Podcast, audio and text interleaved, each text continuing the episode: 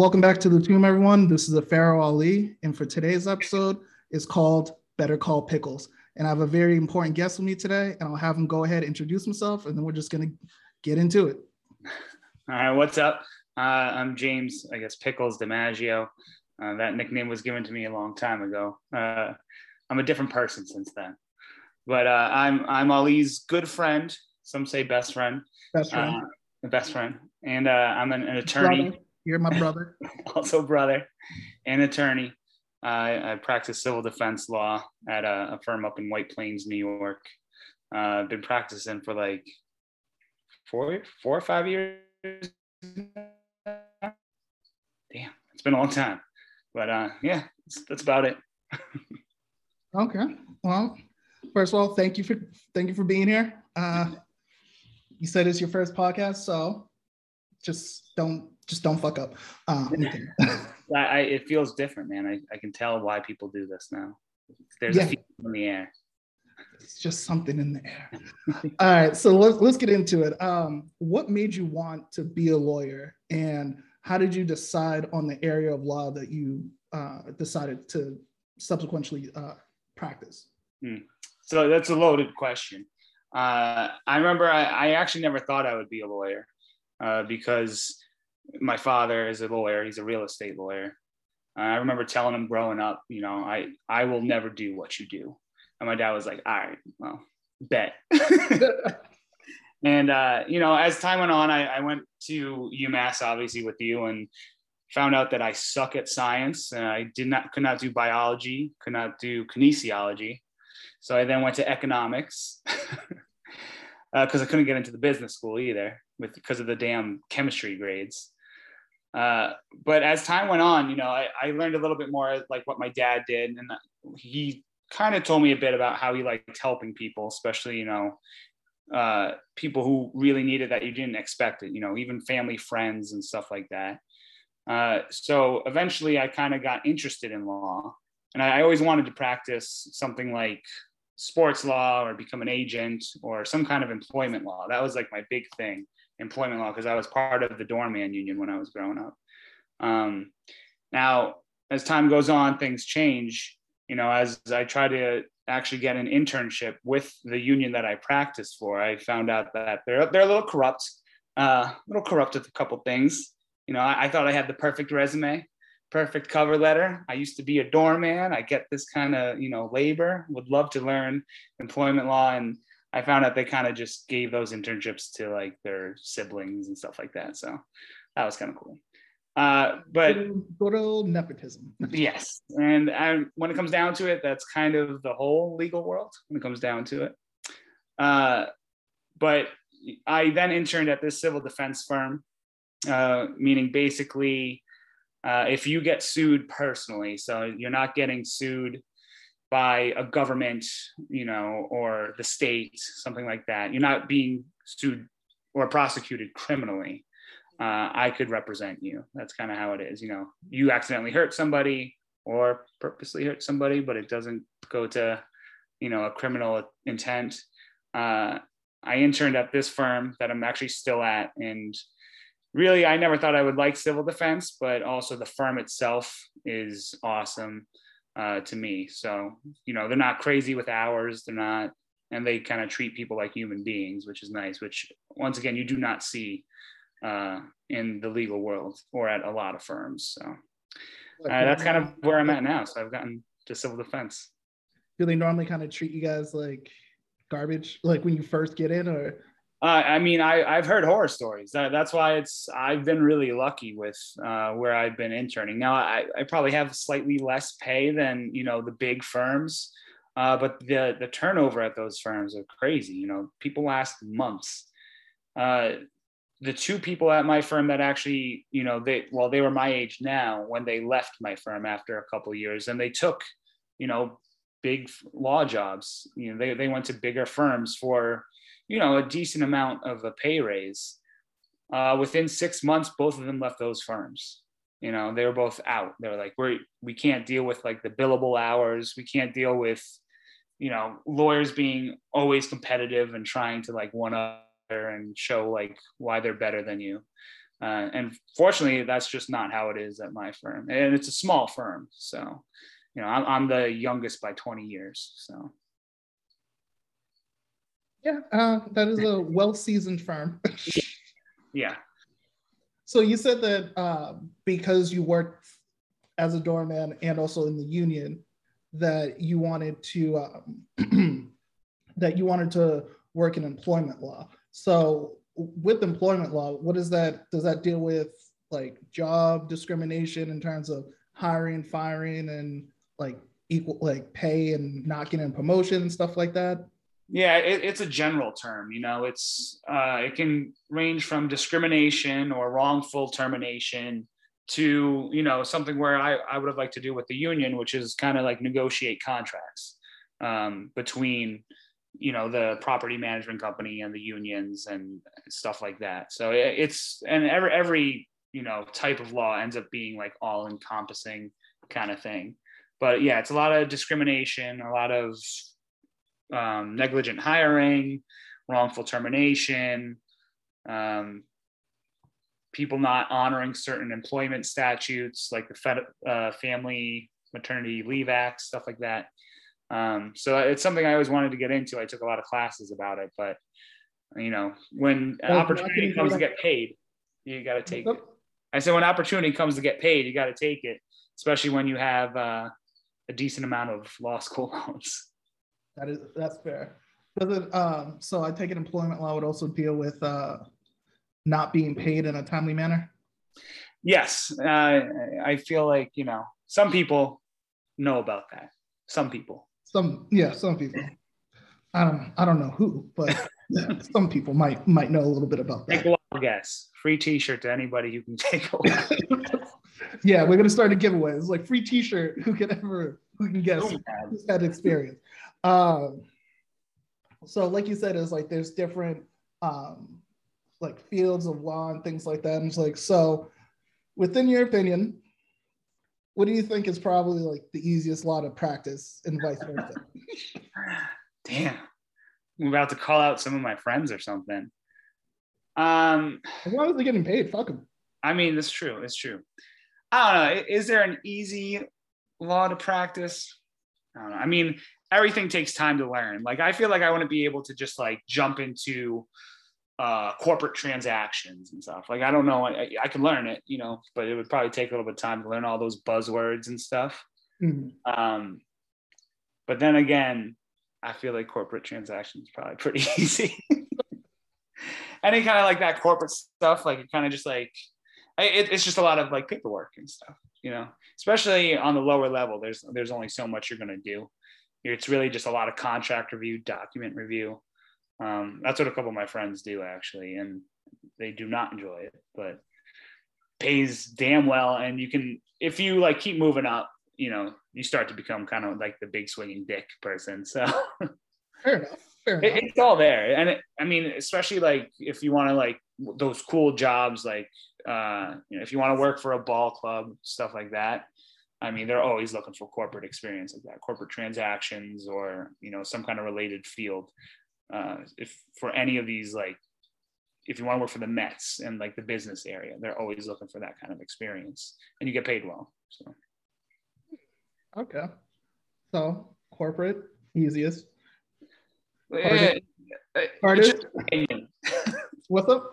Just an opinion. It's just an. Yeah, like I said, in your opinion. yeah, yeah. But so, what would you say is like just I guess maybe even going through law school and just seeing people like kind of picking where they want to go. It's like, what would you consider like the hardest field? Oh, I mean, I know that right away, actually. uh, any kind of like IP uh, and copyright law. Mm. It, well, it's just extremely hard to get into, like insanely hard because a lot of people want to do it because that's where like you know music is. If you want to become an agent, it's all about kind of knowing about IP, copyright, uh, entertainment law. But if you want to do that intellectual property um, and practice it, you have to take like a whole nother bar uh, itself. So you have to take, you know, the one bar to get in to be a lawyer, but then there's a whole nother IP bar. And with that, you need to have a science degree background. Like you need to have graduate because a lot of the IP stuff is like trying to get um, certain formulas either copyrighted or patented. Okay. So you have to understand why this is different compared to the uh, millions of other kind of formulas. So if you have like a if you have a formula and they add like a methyl group, you have to know that adding that methyl group doesn't actually change like it changes the formula, but it doesn't change like the actual structure of it, depending on where the methyl group is. I'm pulling shit back from undergrad, but I mean, yeah, say whatever you want because I I don't do IP, so I have no idea. Uh, I have no speaking magic to me. but yeah, it's it really is all about just kind of being able to differentiate it, which is why you try to make this thing patented. You know, so you, whatever uh, laboratory or research group is now hiring that IP lawyer, the IP lawyer needs to then explain it to the patent bar with their application and say, this is why. Here's the legal analysis and here's the scientific analysis, mix it into two. So, and that's why, first of all, it's hard to get into, hard to practice, and it's really exclusive in general. Like, very few people are able to do it, and it pays damn well. I think I think starting salary last time I looked because I remember thinking that I wanted to do this in law school before I realized how hard it was and that you needed a science background uh, was like 120, and that's like on the low side. How much? 120,000 starting. Starting. Yeah, starting. Like entry. Yeah, yeah. Like foot in the door. Here's 120,000 dollars. I know, I know. My biochemistry background in the way I love to argue, oh, fuck, I missed my calling. I'll, yeah, yeah, you can still go to law school, you know? I'll, I'll, I'll catch you in the next go round. I had some older people in my law school. I had people like in their 40s and 50s. I mean, yay. I mean, uh, I mean, how old, like how I know that there's not like a age limit on how old you can be when you're practicing, but you have to stay relatively sharp as a lawyer. It's like when you start getting older, with some people, the sharpness starts to go. It's like so. No, it's absolutely true. But a ton of, I mean, lawyers practice forever, man. Like the two partners at my firm, they're in their 70s and like they're not quitting anytime soon.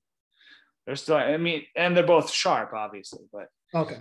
Uh, you know, yeah, they're not they're not losing it. They're 10 times the lawyer I'll ever be. But, uh, you know, they lawyers just, I always feel super young with anything I do in the legal area.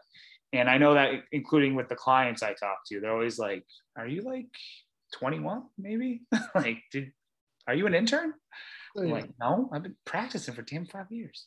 Like, I want to speak to a lawyer. You are. No, no, no. A real lawyer. it's like, uh, did you just dress up for Halloween? like take the binky out of your mouth, get out of my face, and you know. Get me somebody who's 75. right. It's like I need an adult. It's like I am an adult. but yeah, like you like you said, is that while you were in law school, you're thinking about like a lot of different things. So I kind of wanted to ask you is that with like going into law school, what are some like misconceptions that you had and what are some things that you wish you knew going into law school that once you finished, you're just like, fuck, I really wish I knew that. Mm. Trying to think like exactly. One would have to be probably practicing a little bit more of just being comfortable public speaking which you know I, have never been a great public speaker I've, I've gotten a bit better but i used to, even just like talking in front of a classroom for like a half second you know because what a lot of what they do is just calling on anybody, whatever that method is called. That is completely slipping my mind right now. Uh, it's not Plato's method. It's not. It's I forget what it is. Some philosopher's method. Where oh, the you, um, Socratic method. Socratic method. I can't believe yeah. I forgot that. Um, but that's just about like 75% of the classes I took did the Socratic method of doesn't matter like who raises their hand, they just go, this DiMaggio, give me uh, the background of this case. And you just kind of go and, you know, facts, analysis, rule kind of thing.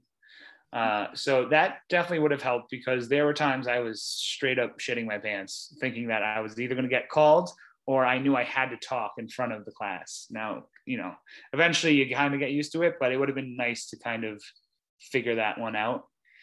Um, and honestly, just like probably more organized note taking. That ended up being a huge thing, which obviously it seems so obvious at the time. Like, yeah, law school, you take notes. But it's really more about like organizing those notes. So when you look back at it like two days later, you're like, oh, okay, now I know what I was talking about. Instead of like going from page to page and like everything's all jumbled together.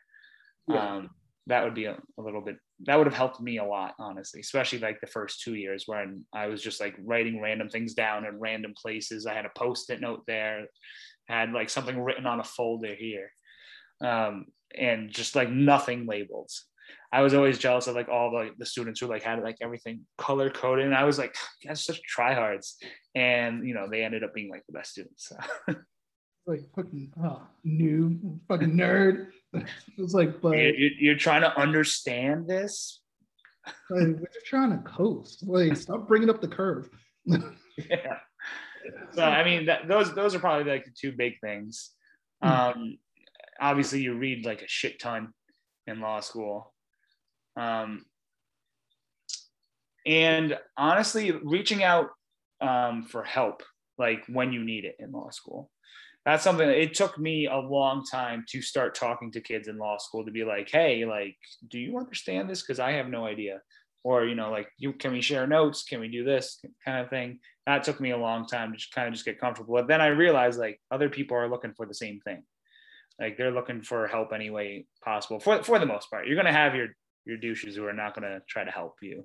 Because yeah, that's what i'm about to ask is like did you have some some of those people in your um, in your class that are just like the know-it-alls where it's just like hey can you help us? And it's just like no. Yeah. Yeah because they they knew that they were top of the class or near top of the class and they're not looking to help. They don't need your help kind of stuff. I had plenty of those kids who thought they were too good for the school um, and you know very opinionated. Uh, but you find you know a good group of kids who i still obviously talk to and they helped me throughout and honestly, you need it. Most of those kids need help. You need to be in a study group, you need to be in some kind of thing. But like the first year, especially because I was part time on my first year while I was working as a doorman, like I didn't get into a study group for a long time and always was a little left out. Um, but I was like, no, I can do this on my own. But then after I started to go full time, I actually asked for help from kids. I was like, oh, these kids are nice. And maybe I can help you too. Maybe it depends, but like, hey, do you want to be my friends? I need help. yeah. Um, all right, I'm about to ex- I'm about to expose what, my whiteness. So in the show that we've watched, Greek. Yes. Like, great show. Great show. Um, ABC Family. Uh, one of the characters on there, she ends up going to law school, and like one of the things that they were talking about is like within the study groups is that because of like how like how much material you would have to read, you would literally just chop up sections and be like, you read this and then explain that to us. And is that kind of how like the study groups worked in the ways in the way that you did it? Yeah, uh, for certain classes, when there was like a ton of reading, definitely um, especially like those more uh, kind of like general ed classes that everybody has to take when all of a sudden you have like 40 pages of reading for one class to do like the next day but then you know for the other classes you have another 40 pages each.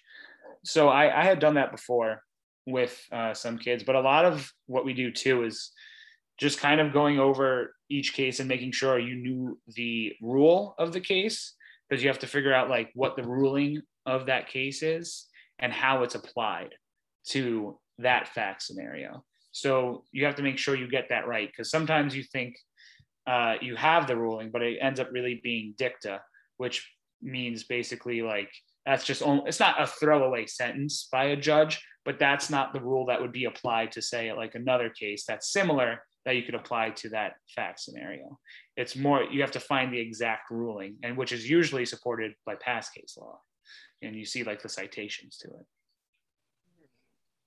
and that's something I wanted to talk to you about about like past case law because a lot of times the way that uh, well, the well, not a lot of times. The way that the laws are set up is through um, uh, precedent, where it really it really relies on what another court has done before. So, could you kind of talk about that and how like how that can kind of perpetuate a certain ruling, and then how hard it is to overturn or get a different ruling, even though it might have a long history of uh, precedent.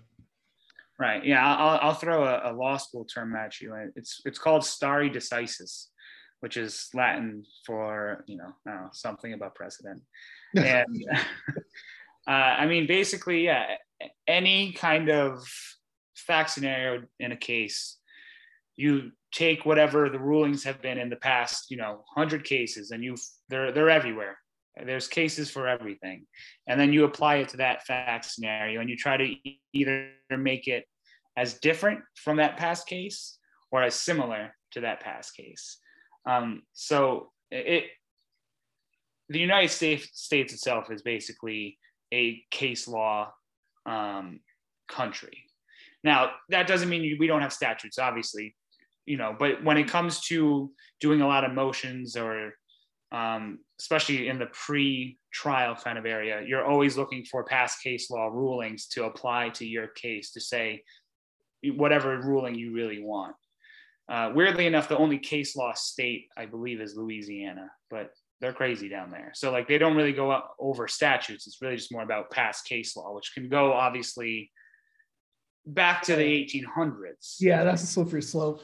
So and you can almost end up back in slavery if that's exactly. So Louisiana is kind of crazy, but uh, it, it does make it hard to either overturn or have a, a different kind of decision um, from the past case rulings. Uh, so either what you kind of have to hope for is a significant difference in the facts. You know, it, it seems like it's similar, but like you can show to the court that there's no way that this rule should apply, or maybe it should be an exception.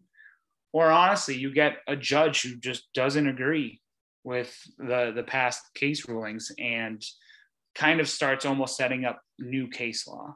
It's a, a kind of happened recently in, in my area of uh, law of civil defense of not having to prove comparative negligence for the plaintiff. I, I don't want to get into like an hour long, boring conversation of civil defense, but uh, basically there was a time where if you could show that the plaintiff was even, you know, 5% uh, at comparative fault for, you say, a motor vehicle accident, that would preclude him from getting summary judgment of on liability, meaning like he wouldn't he can't say that you're 100% liable.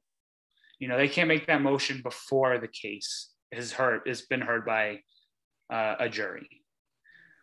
Okay. But now the new case law in New York, in New York, uh, is if you can prove that that defendant before this has been heard by a jury, so after depositions and stuff, is liable in some way, he will, you are now granted summary judgment on liability. So at no matter what, he will be liable for some kind of portion. And what that does to a jury, at least from the defense side, which is why I disagree with the law, uh, is going into the case guilty at some extent. Exactly they they the jury now knows that okay well you are liable for something and it's it's a bias. So but that was that had never been good case law until like 2018 when an, an appellate judge wrote this decision basically and has really changed like that kind of area of law.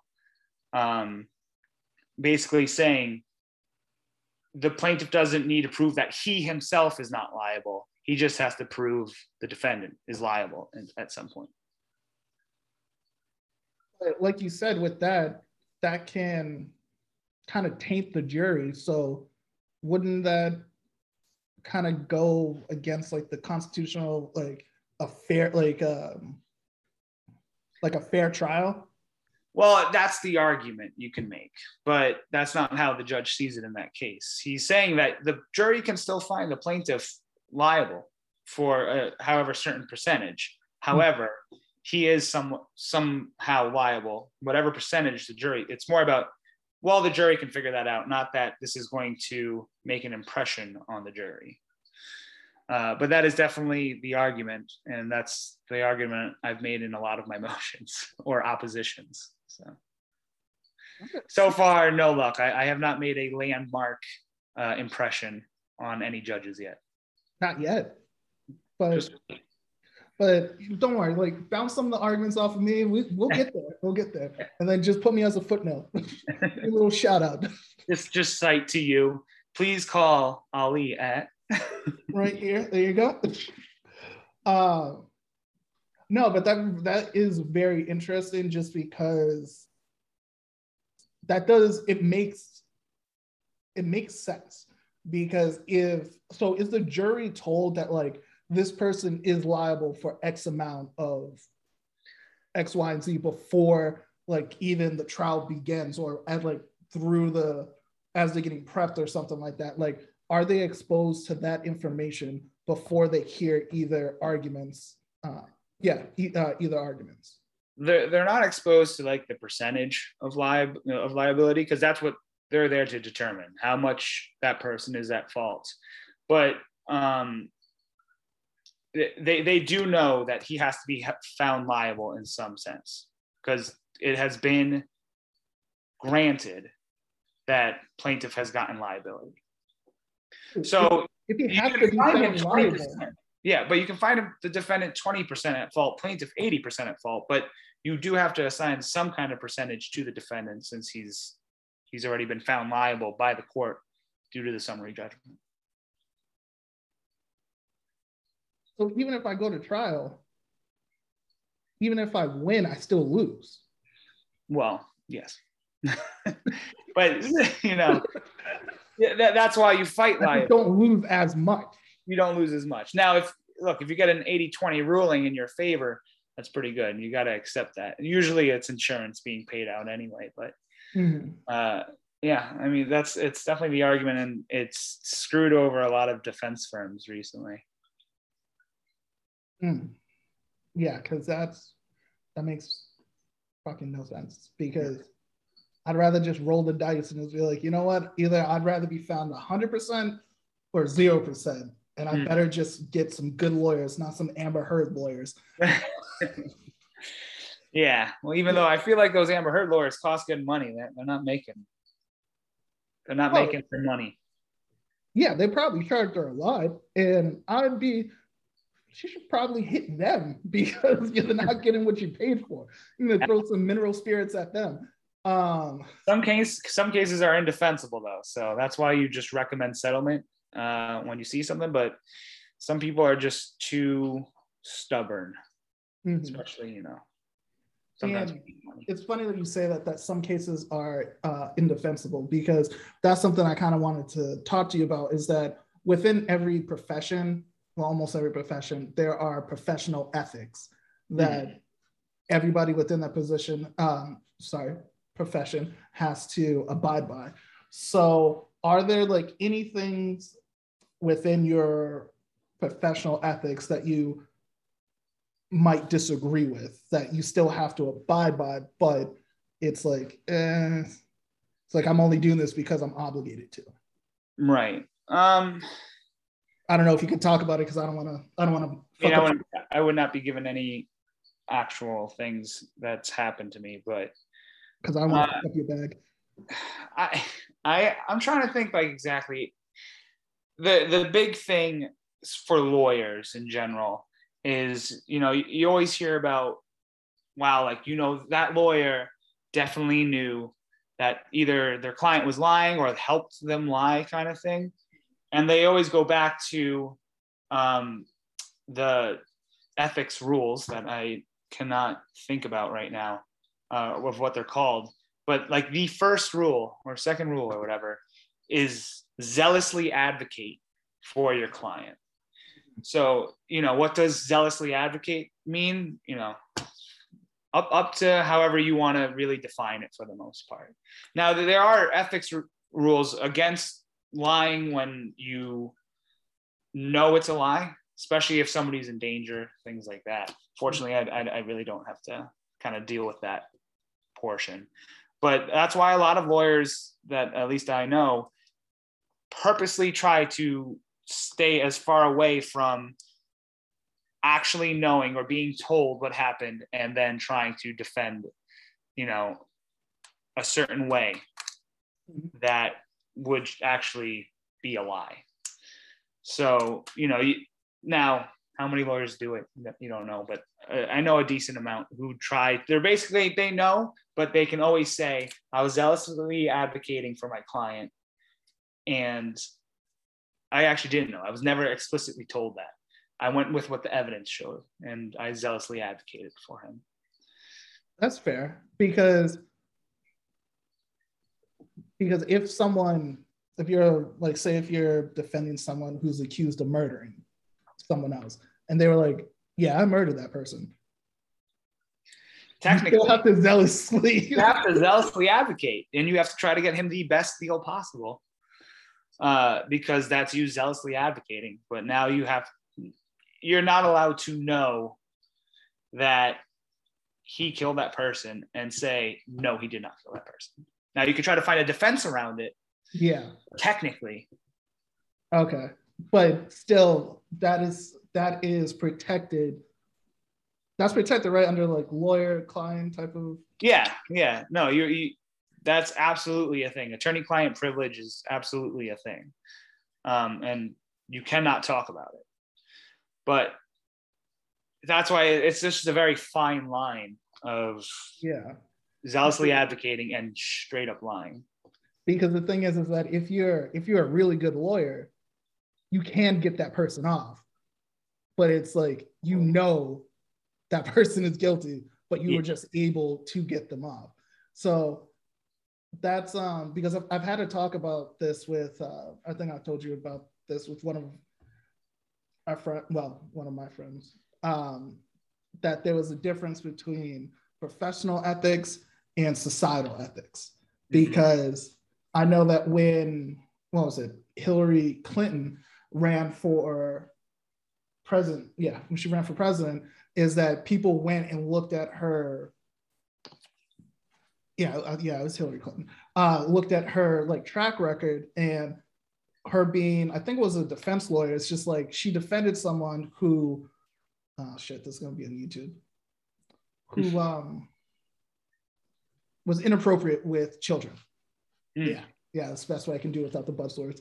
Um, Good job. Good job. And when people looked at like the tactics that she was using, it was the same tactics that like social groups advocate against. This just like you're victim to like blame and everything like that. And it were uh, there were people on both sides that are pretty much saying it's like she was just doing her job. But then societal ethics will just be like, yeah, but the way that in which she did her job, society wouldn't agree with, but it was nothing ethically wrong within her profession. Mm-hmm. Yeah, I mean that that's definitely a thing, and and to to a lesser extent, it happens. Um, say like when people represent themselves without an attorney, you know, either they can't find one or they feel like they can represent themselves, you know, rightfully. Uh, and all of a sudden they start the case and it seems like things that say the other side is entitled to society and societal rules or norms you're like why would you need that or like wh- why why request that? Why do you think that way? Um, but when it comes to the law it's what you're entitled to. You know i've, I've had cases that specifically with they're called pro se plaintiffs meaning that they don't um, have a lawyer uh, representing them, and they get into fights with me. They're like, first of all, because they don't understand the legal sense, but also because they really do feel like they've been wronged, and I'm asking all of a sudden for their tax returns. And I'm like, I'm entitled to it. I don't know what to tell you. I'm allowed to see your tax returns for this case, for this matter. I'm allowed to see medical records if you're going to bring this claim. Um, but I mean, I've told you about a certain case, and I can't get like super into it uh, overall, but it's a woman representing herself, and she believes she's in the right. I obviously have to zealously advocate for my client and say that I'm not liable, and she gets very upset with that, and she thinks that I'm purposely misleading. But when it comes down to the letter of the law, it's what I'm entitled to, and I'm, I have to zealously advocate. Now, if she says that's what's been going on in that case, probably to any other person um, who's not an attorney, they're going to think that I'm like harassing her or you know trying to purposely you know make make it hard for her. But first of all, I'm supposed to make it hard for you. Second, it's that is, that is your job. It's it's the rules. Now it might not be the societal rules. It, it feels weird to be giving up personal information mm. um, especially to another side that is trying to say you're wrong, I'm right. But that's things like basic discovery. So that's a, that's a big thing, like discovery rules compared to say societal norms. When you're like, why would that person be entitled to that? I, I feel like that's a big difference. That's what I want, and that's what I wanted to get into. Is I'm happy that you brought up discovery. Is that um, so? You said basic discovery for those of us who are not in the upper echelon of being a lawyer, uh, could you describe what basic discovery is and what that entails? Well, I mean, say say for specifically my kind of law, my area of law, um, since a lot of it has to do with personal injury, it's these first kind of discovery demands get sent out where it's like, okay, you have to give us any witness information, uh, medical records and authorizations because if you're alleging a personal injury, you have to give up your medical records. Uh, any kind of statements you've made in the past regarding this incident, photographs, um, if it's a motor vehicle accident, repair estimates. Uh, so it's a lot of, say, paper discovery. So it's basically everything where they're like, this is my claim, and here's the evidence to back it up, kind of that paper evidence to back it up. And that's kind of how you get the ball rolling uh, it's completely different when it comes to uh, criminal law. And, you know, uh, it's been so long since I've even looked at it, but um, what prosecutors have to give to the defense, you know, they have to give exculpatory evidence over. Now, when they have to, that's what they always fight about. And exculpatory evidence meaning? Evidence that could possibly show that that person is innocent or lessen the sentence, uh, lessen the punishment, not the sentence. Sentencing is different. Um, oh, so pretty much what um, Kamala Harris wasn't doing. Bingo. Gotcha. so and, that's that's basic discovery. So in for you as a as a lawyer, is that just taking that just one part of like criminal uh, discovery? It's like do you think that that is something that um, should be like automatically like mandated and that if it's found that the the, the attorney did not hand that evidence over in a timely manner i honestly think that they should be disbarred and possibly face criminal um, uh, criminal charges because i think that if you are purposely misleading the court or purposely withholding evidence. So it's like, and that person ends up going to jail for it. However long they served, you serve. Mm. Because those are things that those are years that you have taken away from them based off of the uh, nefarious activity that you've done. Right. Yeah. I mean, I, I could definitely see that side of the argument of, you know, you should be automatically disbarred. Now, it just like everything I, I would say in law, you know, everything is not just um, general and over ranging. Every kind of case is like a snowflake. You know, every every one of them is different. Uh, so,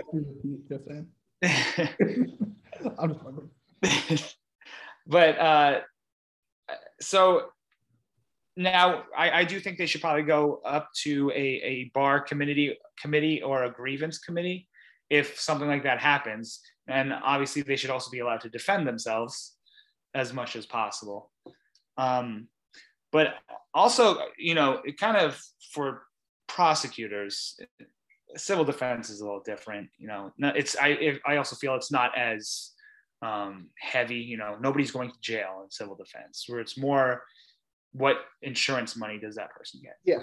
Um, financial. It's more like payouts. Than, yeah, yeah. It, it's now it, it, can still affect your life, but it does not affect your life. Say, you know, you going to jail wrongfully. Um, so I, I could definitely see something like a grievance committee if something like that happens. But at the same time, for prosecutors and DA offices, it's so competitive in those offices. And it's kind of it's not just that one prosecutor, it's it's the entire office. And it kind of goes from the top down. So it's it's them trying to get ahead sometimes, or they're saying, well, this is how I was taught. Uh, you know, or I, I truly didn't believe that this was exculpatory you know, from my other past cases. Uh, so it, the rot starts at the top for certain things like that. Yeah, and I feel like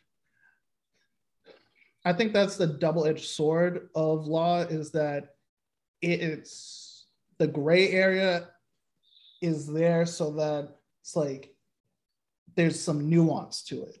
But then I think also, like you said, is that some of them, some lawyer, uh, some attorney can say is just like, oh well, I didn't think it was excul- uh, exculpatory. It's just like that's where you start abusing the gray area because it's like vague. I'm going off of this, and it's like stuff like that. And it's just like I think it's there needs to be to an extent a clear cut rule. It's just like any new type of evidence that you have, whether it be big or small, both sides need to have it because I think that when you leave it up to the uh, prosecution to turn it over, they're going to wait until the last possible like second so that the defense can be taken off guard and be like, oh, it's like we need to have an um, what was it, a motion to extend? I don't know what's what's the legal term for it? It's for just like a rainy day, a rain check.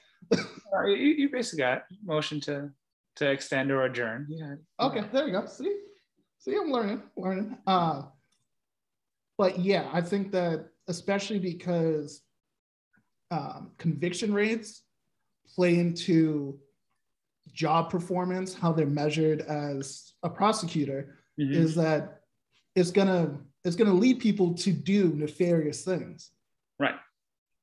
Yeah, it, it, it it's a balancing act for that stuff because it, it's absolutely true. You definitely within DA offices, it's it's about conviction rate and who you put away, how many people you've put away, um, it's and it, it's it's a competition because that's how you get ahead and that's how i mean when you first start out as a prosecutor you're not getting paid particularly well honestly mm-hmm. um, but you if you move up you can start to get be paid better but also all of a sudden now you have more job opportunities where you finally get the big payday after being in a in a prosecutor's office that's a, every attorney like big attorney that's made a ton of money always ends up you know either being in a prosecutor's office or uh, actually starting at uh, legal aid stuff like that.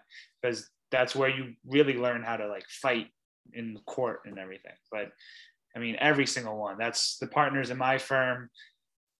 Uh, the one guy started at the bronx da's office. The other guy started at legal aid in the bronx. It's and now they're partners.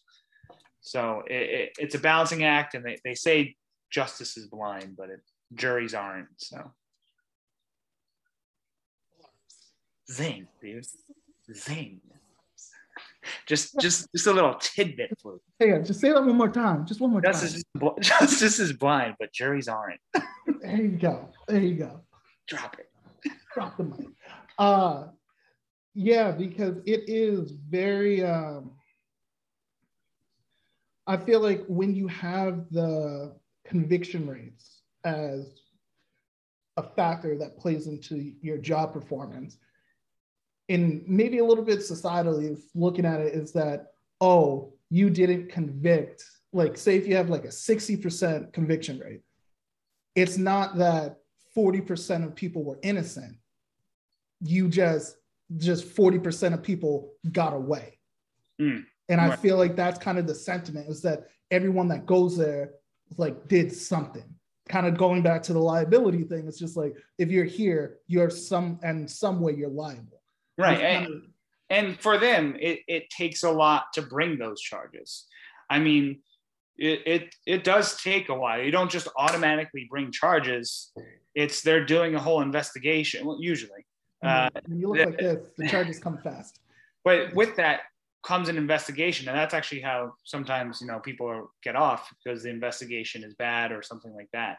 But they they do a whole investigation prior, and they say, okay, can we bring these charges? They go to the you know their boss, their boss's boss, and say, I want to bring these charges, and that's it's almost like their baby right? They're like, this is my case. This is, I've worked really hard on this to show that this person is guilty. And now I can bring it to the jury. And then I have to fight again for it. So they're going to do anything they can because they per they really think that person's guilty, you know, usually.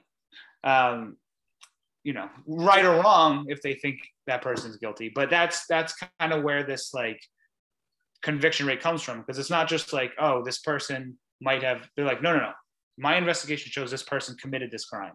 Now I'm going to bring it to the jury and um, show it. That's the thing is that what I've seen is that even if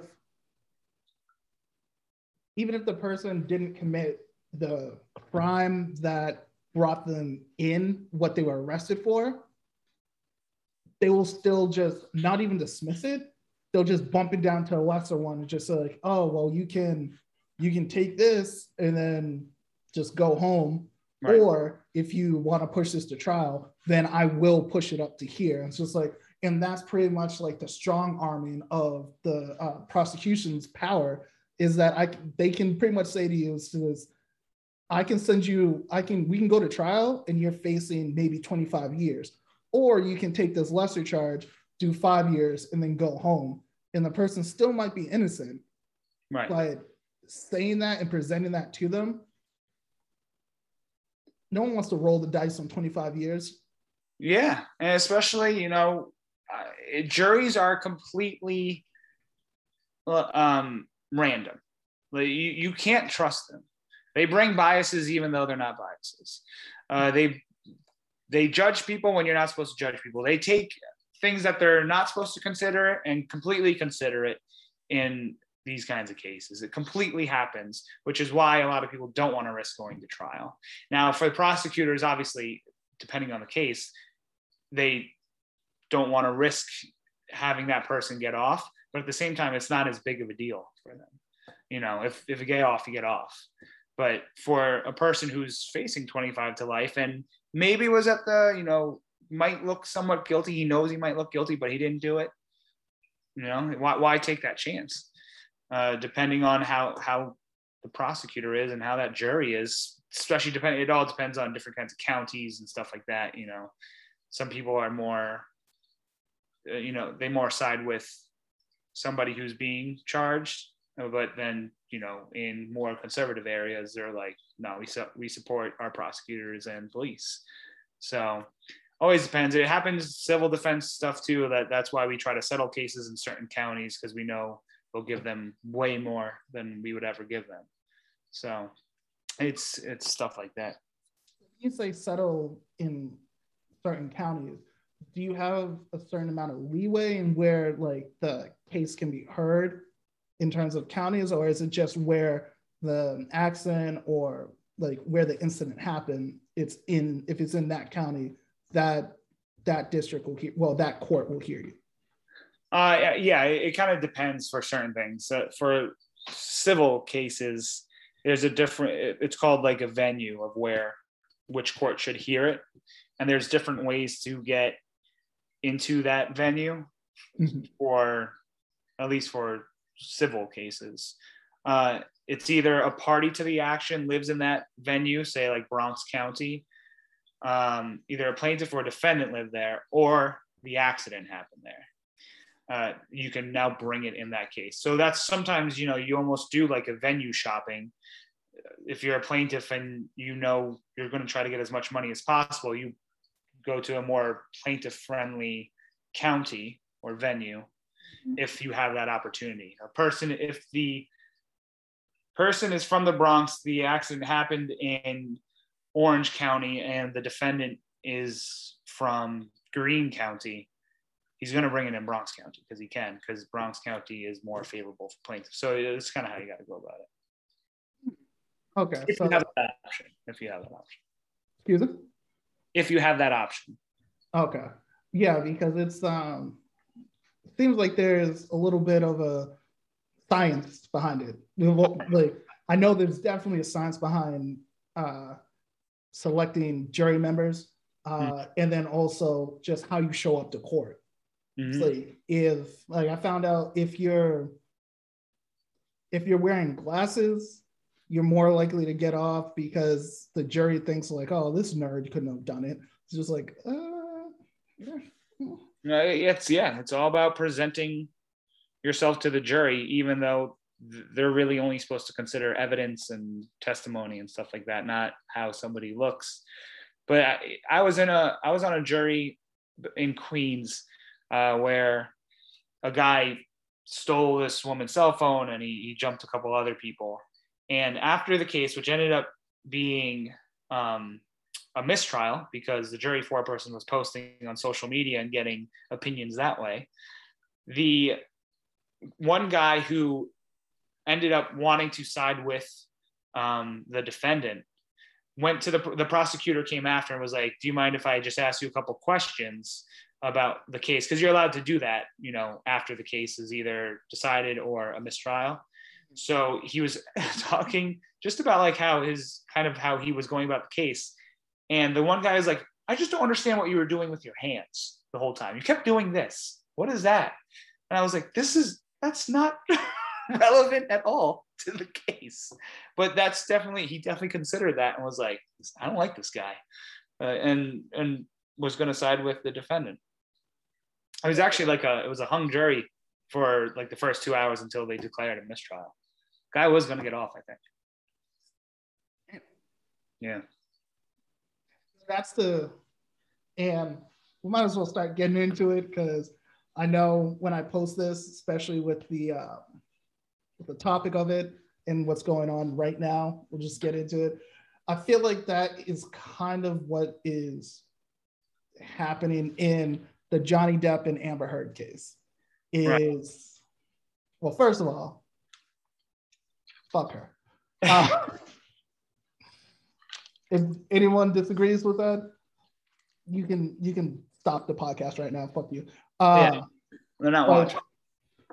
From the evidence, she's awful. But then also is that she has lawyers that aren't charismatic, that aren't likable that when they're talking to the judge or other witnesses, they are very rude, abrasive, and at some points just harassing.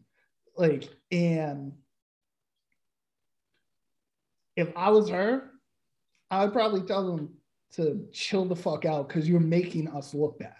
Right.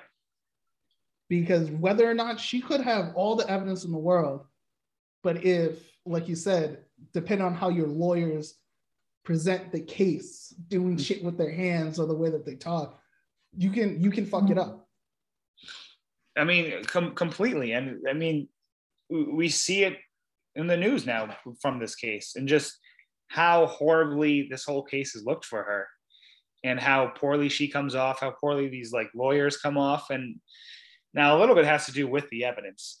But also also like how they're they've presented themselves in general. They come off looking stupid with you know not knowing certain rules and everything. And that's absolutely going to influence the jury's decision on this. The, the fact that they haven't settled this case is crazy but at the same time maybe johnny depp wouldn't take a settlement. He's like i know i, I know that i'm going to kill this this case. Uh, or you know you got to come up with a number that's going to wow us all and somehow you know restore my reputation. And i think part of the reason why he wouldn't settle and petition for it to be live stream is so that people can see with their own eyes mm-hmm. what happened and people in a pr team like Heard's pr team can't control what information comes out of the um, out of the courtroom because everyone can sit there and look at it and be like oh no, we heard, we heard the fact that we heard Heard say is that she pretty much said to him, it's just like, tell them it was a fair fight. Go and tell the jury and the judge that you, Johnny Depp, a man, the victim of domestic violence, and see how many people believe or uh, support you. Right. I mean, it looks it looks horrible for her. So I don't know how you can come back from that. I really I, I don't think you can at all. It's it was a great move by him to bring the case. You know, if he actually didn't want to settle, or he said, you know, you're not going to come up with a number big enough for me to settle this case. Another great move if you know it's all going to back back you up. And honestly, Depp's lawyers have been really good too. So uh, it's it's just it's it's one of those just insane cases that you know once once in a lifetime kind of cases where especially now with like social media where you get things within two seconds yeah. and now hundreds of thousands of people can be talking about you and it makes it even more on another level. Uh, it's it's crazy. She's completely ruined her reputation. Oh, without a doubt. And i think that this is without having to go to a newspaper this is johnny depp's op-ed. This is his response to it's like oh you're going to go and tell the world that right. this happened Right. I, I'll do the same thing, but it's going to be in a legal sense so everyone can see that I'm going to be. I hope that he is validated. Yeah. Yeah, this isn't just his story. He's like, here's my story. Here's the evidence to back it up, not yeah. just the article. Yes. So I think it's um, so it has been a very interesting case. I think uh, if they're not talking about it now, they're definitely going to be talking about it in law schools. I think so for sure, especially in um, for like defamation cases and stuff like that. I don't know how they wouldn't be in law school textbooks or in law school classes. This, I mean, it's a great, it's a great case for it. Yeah. Even even evidence, the whole hearsay, uh, you know, clips from that that can now be shown that he expected those hearsay objections. Very impressive.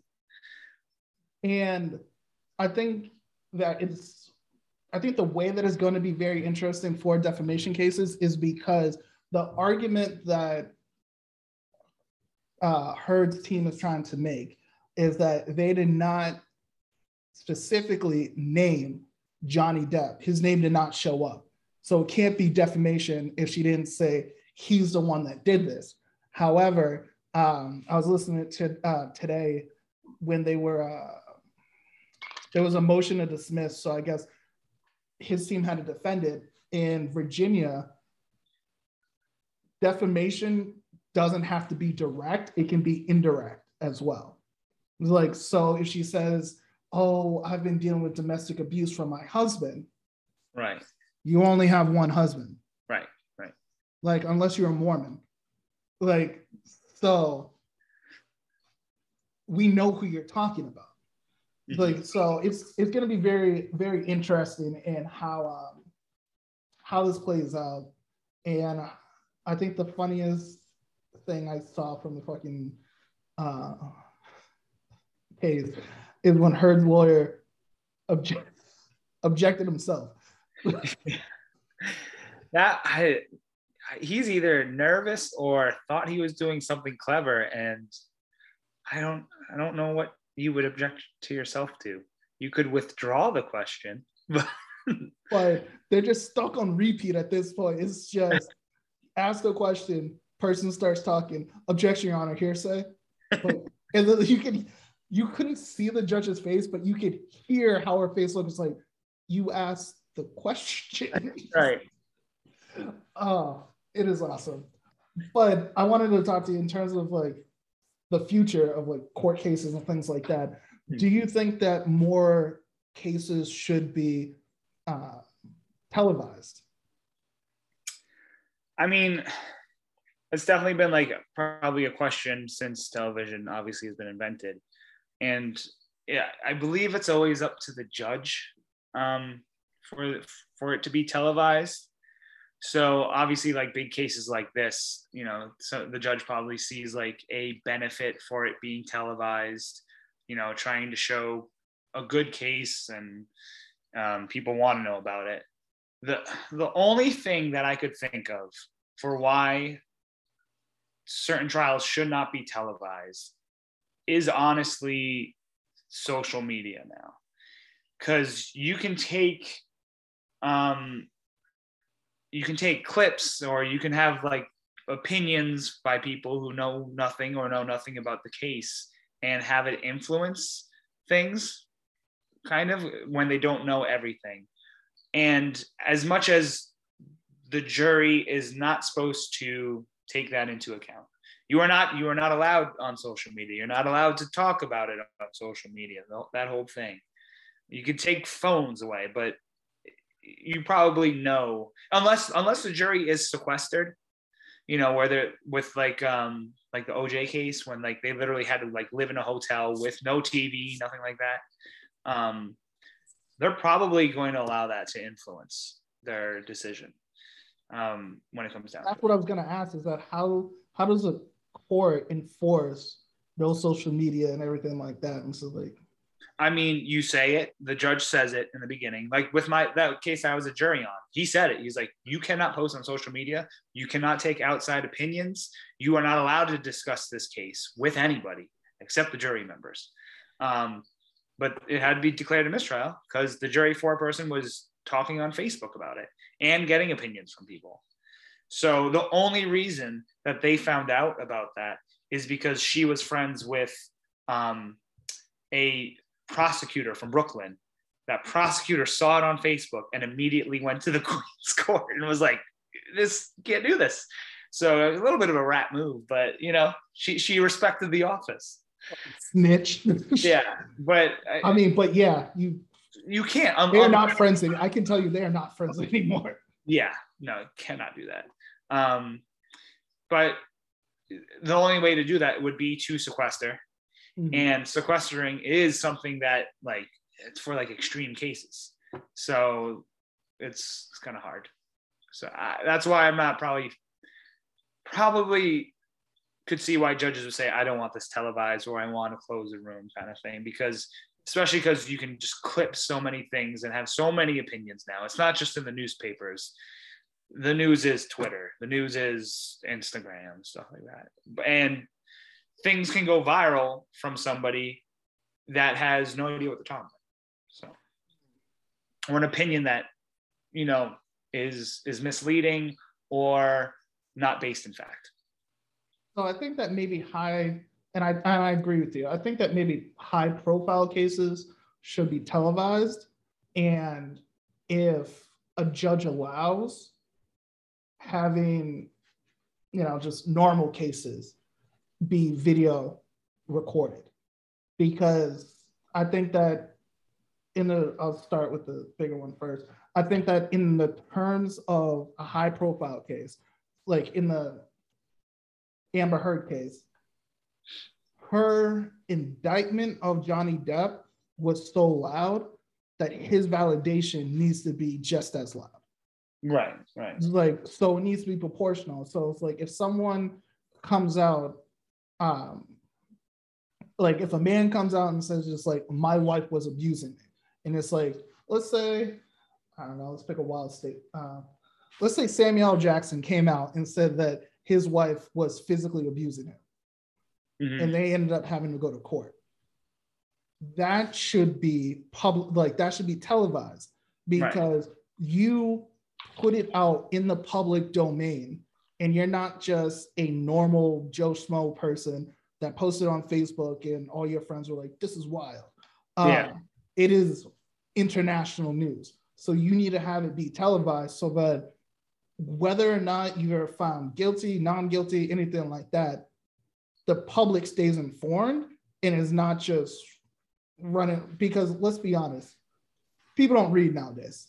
No, they don't. Or, or they don't read the right things. You know? They read things that keep them in their echo chamber. Right. Right. Versus you're watching something live streams and it's just like, well, I don't agree with what he said. It's just like, well, that's the facts. It's like right. even though you might be on the side of, well, I think majority of people are on the side of domestic violence victims. Um, I don't, I don't know anyone like unless they're the perpetrators. Most people are on the side of it. It's just like, yeah, don't do that. Yeah. Uh, But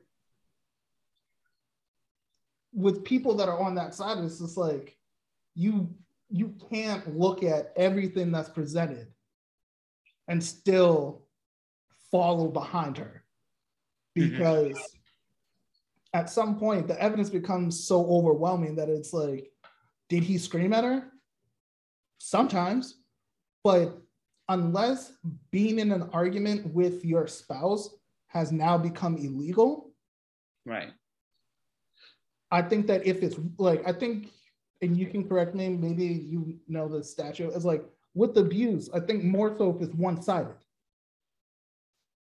Usually. It's like, I'm yelling at you, I'm making you feel bad, da da da da. If we're going back and forth, that's a bad fight in a toxic relationship. Mm-hmm. But then if you elevate it to a point of physical harm, then it's just like, yeah, I'm not doing that. It's just like, we can scream at each other, we can do everything like that. And it's just like, like freshman year, we had a friend. Hmm. She and I would get into some scream matches with one another. yeah. Was that abuse? No, probably not. Especially, I mean, if it didn't emotionally damage him. Don't put that caveat in there. Might need to uh, delete that part. no, it's, it's, no, it's fine because I'll just say it's like this. I think with this case, one of the things that us as a society need to look at is that there is a difference between an argument between spouses and abuse. Mm-hmm. If if um if two if two people like wear like sailors, mm-hmm. that's normal for them. So if they're in an argument and someone's just like, "Oh, you fucking idiot," that's different than in like maybe a more so Christian household where they don't swear and the husband is screaming to the wife, "You fucking idiot!" Like, it's like that's different. So it's yeah. like, yeah, it's something you have to take into account. Yeah, and from things that I've read and everything like that, and it's just like a lot of people have, well, not a lot of people, but I've seen people say that, oh, well, he yelled at her and da da da da. It's just like he could have just walked away. And it's just like, you obviously have not been following the case because he said straight up, I would try to walk away. She would follow me. That's how he got kicked in the head with the door. And right. then also, when he would try to walk away, she would emotionally manipulate him to stay. Right. What do you do with that? Yeah, I mean, it's you know, and if it was vice versa, people would be going crazy too. You know, like he emotionally manipulated me or wouldn't allow me to leave. Yeah. Yeah. Both ways. I think that um I just think that I'm diving in. Uh, Careful now. Yeah, like no, fuck it. If I'm on if I'm on thin ice, I might as well tap dance. um, no, I just think that um, the history of domestic violence has been portrayed through the lens of man to woman mm-hmm. because of the society that we live in. Men are impenetrable beings that can never be hurt. We don't have emotions, da, da, da, so we can't be abused. But women are delicate flowers that even the slightest wind is like you're you're a monster. So I think that when we look at these types of things, like we need to understand it's just like, yes, unless you're dating Ronda Rousey, you're not gonna probably have physical marks from your girl hitting you right. For the most part. Right. Now those emotional types of scars and things like that those are the things that are more dangerous than any physical scar that you can ever get. It's like right. so i think that i think that that's something that we as a society should talk about. We went down a really bad rabbit hole with this one. It's like got we're real far from the law. Uh, i'll probably have someone on to talk about this. I need to find someone who can talk about Yeah. it without getting tr- triggered. Maybe like Um, psychologist or something. just, just slowly walk off screen. It's just like he's just talking to himself at this point. um, okay, let's let, let's end on a lighter note. In law school, what was your favorite class? oh man, great, great segue. That was perfection. Thank you. Um, hmm, damn, favorite class.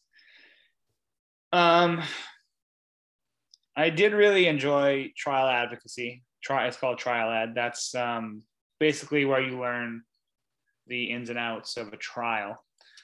Um, when it comes down to it, so like you know, you learn how to do an opening, a closing, direct examination, cross examination, how to look at evidence and present it, and how to get certain certain things into evidence.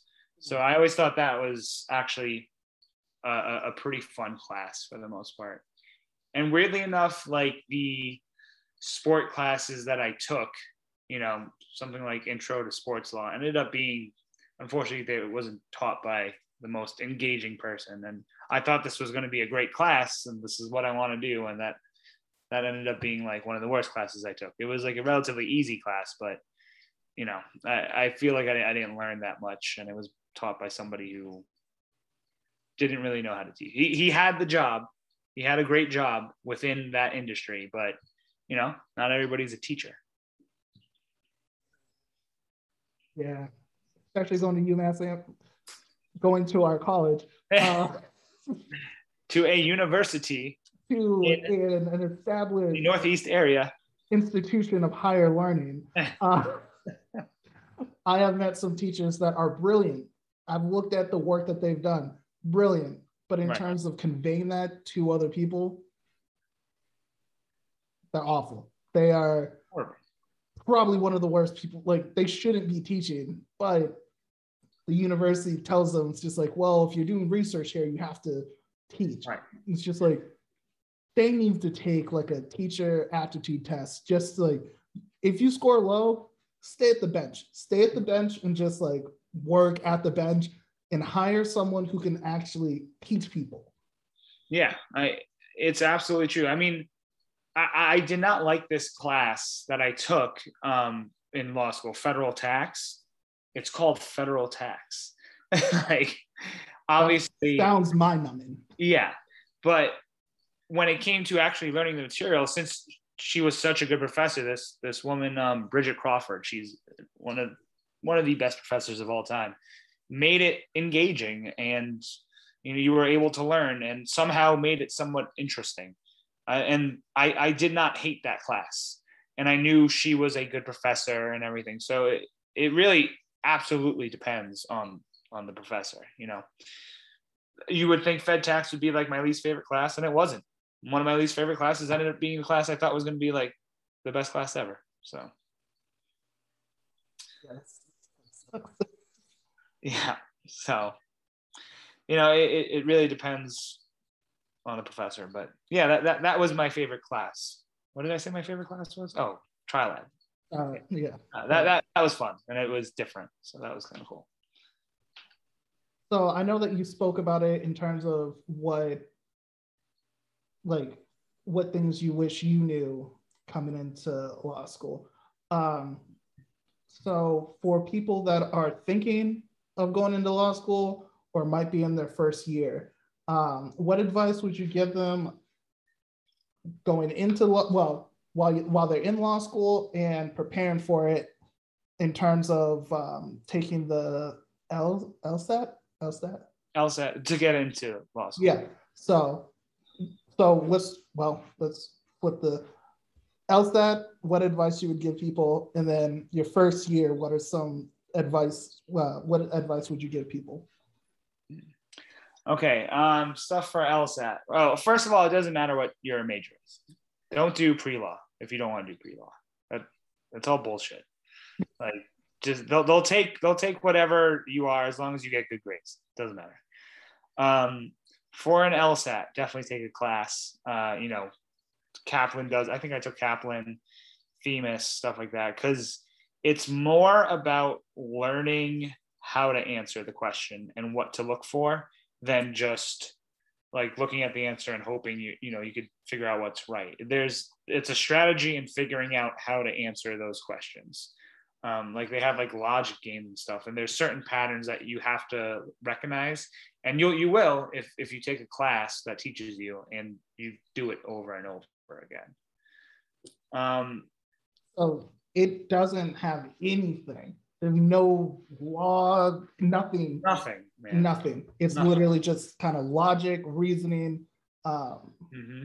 any math i mean maybe a little bit with the logic games but for the most part no math Oh, okay. So it's just no, it's nothing. It's not, and the the law school will teach you the law. And honestly, even after law school, you're gonna have to learn all those laws because there's you know millions of laws. I I learned nothing in law school for the most part about what I currently practice, like with the with the major statutes, laws, and case law that I currently do.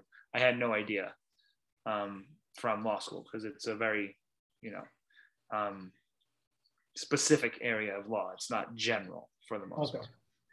Uh, you know, I knew a couple things, but you know, the more you become a lawyer, the more you're, you're constantly learning. Honestly, uh, all I do is bother the other t- attorneys at my office, asking them questions about what I should do when it comes down to it.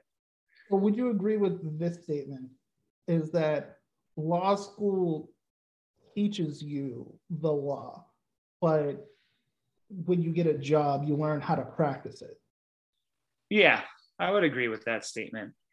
And I, I also feel like law school teaches you how to approach being a lawyer, you know, mm-hmm. about being prepared, um, obviously kind of talking in public uh, and stuff like that. And it really, it's about learning the process of being an attorney, I would say. Okay. And for the first years? Uh, first year, I would say don't burn yourself out. Like it, it happened. A couple kids that I went to school with, they they burned themselves out within the first first year, where you know they it, you definitely have to work. You have to put the time in. But some people like are so in their head about like needing to know every single thing or you know honestly having no life. It's true you don't have that much of a life, but like you have to give yourself time to relax or like you're not going to process things after a while. You can't read 60 pages in a night of very dense old case law, you know. You got to give yourself time and if you get things wrong, you get things wrong. It's really as long as you're prepared, especially for tests and stuff, you'll you'll be okay. But you don't need to be, you know, you, you're not going to be the top student. You know, that top student, who, unless you're that top student, who probably, when it comes down to it, they're always going to be the top student.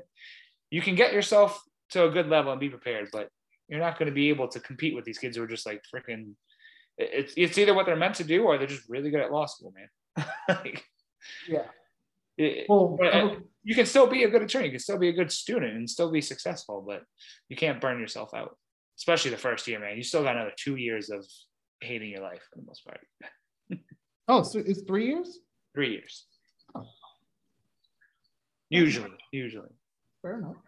Uh, so, have you seen some people that were great in law school, and then when they get out to the real world, it's like,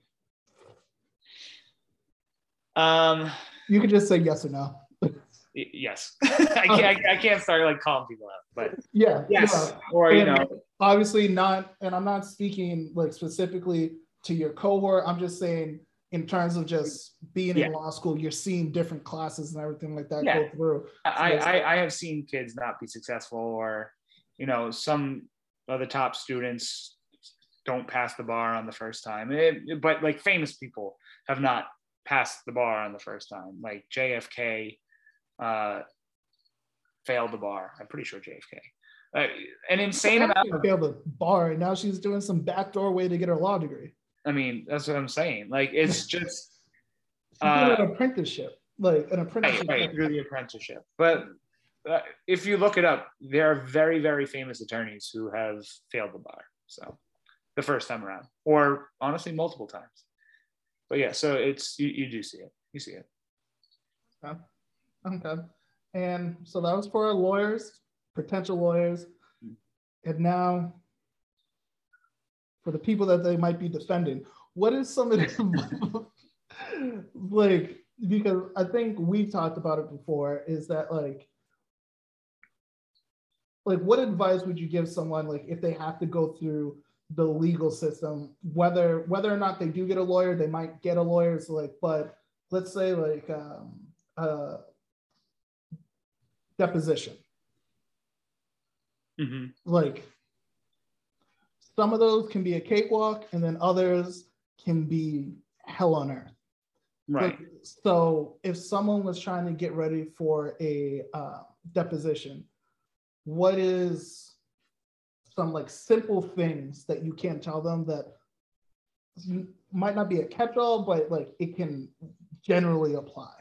hmm Well, something like I tell my clients, I, I go over, you know, a certain set of rules basically every time, where I it's more about strategies and and answering questions and stuff. So I always tell them keep your answers short. Do not go on a tangent and tell your story because you're you want to get the story out. Oh, this is exactly how it happened. Uh, but the shorter the answer, the better and it's really about trying to make the attorney do the work do not do the work for them you know because what they can do with a long winding answer is either they can now ask more questions because they maybe you gave them something that they didn't think about before oh now i can ask a question about that. Or they can twist words um, when it comes to later in the deposition because the more you talk the more likely you're either going to stumble over your words or mean to say something one way but it can certainly be taken another way. Um, so the the example I always give is if they say, if the attorney asks, "What color was the car you were driving?" You would just answer red if it was red, and then if but what you don't say is a red 2015 Toyota. They didn't ask you the year. They didn't ask you what kind of car. They asked you the color. So it, that, that's like a big example I give. The shorter, the better. And that also means the quicker you're done with the deposition, because I'm sure you want to get out too when it comes down to it. Um, and I always uh, don't ever don't ever guess during the deposition. It's either you know it or you don't. It's okay to say I don't know. If you don't know, you don't know. But if you start guessing, or you know, uh, yeah, I think that kind of stuff, well, now that's going to give them even more ammo, say at a trial, and Like, say, oh, well, well, you don't know. well, it's, for this. what do you mean you don't know now? You said during the deposition that it was this, you know, or you change your answer because maybe you now remembered it a certain way. And then it's a very easy thing to say to the jury. And I, a lot of attorneys say, they say, well, this answer, that's different from your answer now. So was your, are you one of those people whose memories get better with time and now you remember the right answer? And it's like an easy, like, all right, go fuck yourself to the jury. So Is it better to say I don't recall? So like, if you do have to go to trial, so like if you say you don't recall in the deposition, can you then recall in the like in the trial or if You you, could. you say in the deposition, they'll be like, well, you said you didn't recall, right? Essentially what you said is like your memory gets better. Right. And so it, it's certainly, you can do it both ways. Um, but usually by that time, you can say something like, um, you know, I've reviewed documents. I'm, I'm a little bit better prepared uh, today. So that's what it is. But yeah, usually if you can't recall, you can't recall. When it comes down to it, it's not the biggest deal for the most part. Okay. And that is very well, of course it is good advice because you're giving it. Um, because a lot of times it's that when people when attorneys ask like a yes or no uh, question, people want to answer binary, but then also want to give context to it. So I guess my uh, my question is that is there is there an opportunity for like should a person give context to something if the answer is no, but not like a hundred percent no? Like Yeah. you can see where that attorney is trying to lead you down, and you're trying to get in front of it. It's just like, I know what you're about to ask. No, however, da da da da da da da. Right. And for stuff like that, it's really um it's really easy to want to say no and then try to explain yourself. But the attorney asked you a yes or no question. So all he has to say is, I'm going to object to the non-responsive portion, uh, non-responsive portions of the answer. And now that that that explanation will not come into the trial because that was not an answer to the question that was being asked. So it, yes or no, this, and then you say no, but the question was yes or no. Okay. So what the jury might see is just the no and not the context. Right. So um, yeah, and that I and I will always go with the shorter the better, and make the attorney do the work because you can make you can make it seem somewhat either cloudy or by making the attorney do the work, it looks like maybe it's not as open and shut case as you know other people think it is. Okay. And if anybody's looking for a little bit of comedy, look at uh, Lil Wayne's deposition. It is straight gold. that is gold. That is gold. I remember watching that. That and um, I, a lot of people don't like Barstool, but the uh, deposition testimony from Dave Portnoy and Smitty from Barstool when Michael Rapaport sued them is quite possibly the funniest things I've ever seen in my life because he sued them for defamation and it was a just fantastic recorded deposition uh, testimony. It's like my favorite thing to watch. You know what happened with that case? It got thrown out. Oh. Yeah. Okay. Yeah, he, could, he couldn't prove it. So defamation cases are hard to prove unless they say like they can be, especially person, when you're a public figure or in the media, which Barstool and Michael Rapaport was or were at that time. And and then I'll say this, and then I think yeah, we've been talking for a little bit, so I'll, I'll wrap it up. I won't keep you too long. Is that I feel like with defamation cases, depending on what is accused, it's hard to prove a negative. Right. So it's just like if they say like, "Oh, this person hit me," how do you prove I didn't hit them? Yeah, it's it's it's hard to prove. It's hard to prove something didn't happen. It's just like the burden should fall on the person that says that, hey, like you said I did this. Now you have to prove it versus me proving that I didn't do it. Well, that's where the burden usually lies. Is it? Yeah, like say if you bring the case. But with Johnny Depp, he's bringing the defamation case against Amber Heard. So with right. her, she has to. So she has to prove that. No, no, no. It, Johnny Depp has to prove that case. He's got the burden. So he, he has to, the case. He has the burden. So he has to prove that he didn't hit her. Basically, yes. That, and that, so, that she defamed. It's really more about she, her defaming him by writing this which was a lie. So, and I mean, shit, in terms of defamation cases, yeah, they're doing it. like his yeah. team is doing it because doing it pretty well. Is more so showing it's just like he wasn't the abuser in it, she was. Right. Yeah. And right. I think I think the the the bar though, the the margin of error is so small that like if he does anything that is can be perceived as violent, then they'll say that's abuse, so it needs to be thrown out. It's just like, but someone reaching their breaking point versus someone having a continuous mm-hmm. history of just doing these things to this person, it's just like, so one incident makes it abuse. Right one incident makes it like X, Y, and Z. It's just like in certain cases, yes, I think that especially with this case, it's like it's like you said, it's gonna be it's gonna be talked about in law schools. It's gonna be talked about with with scholars for for, for a sure. while. For sure. And it's not gonna be on Amber Heard's side. It's gonna be more so about what Johnny Depp's t- team did right. Yeah. Yeah. They've been like they're gonna write a book of what to do based off of Johnny Depp's Right. and what not to do. do not object to your own question in front of a jury. Jesus. Insane. That's oh oh there's so many highlights from it. But um so at this point I just want to give you 30 seconds. If you have anything that's going on or anything that you want to promote, anything coming up, it's like now's your, now's your chance. Yeah, check my SoundCloud. Uh, got a couple DJ bars DJ. Pickles. Uh, I never have anything to promote, man.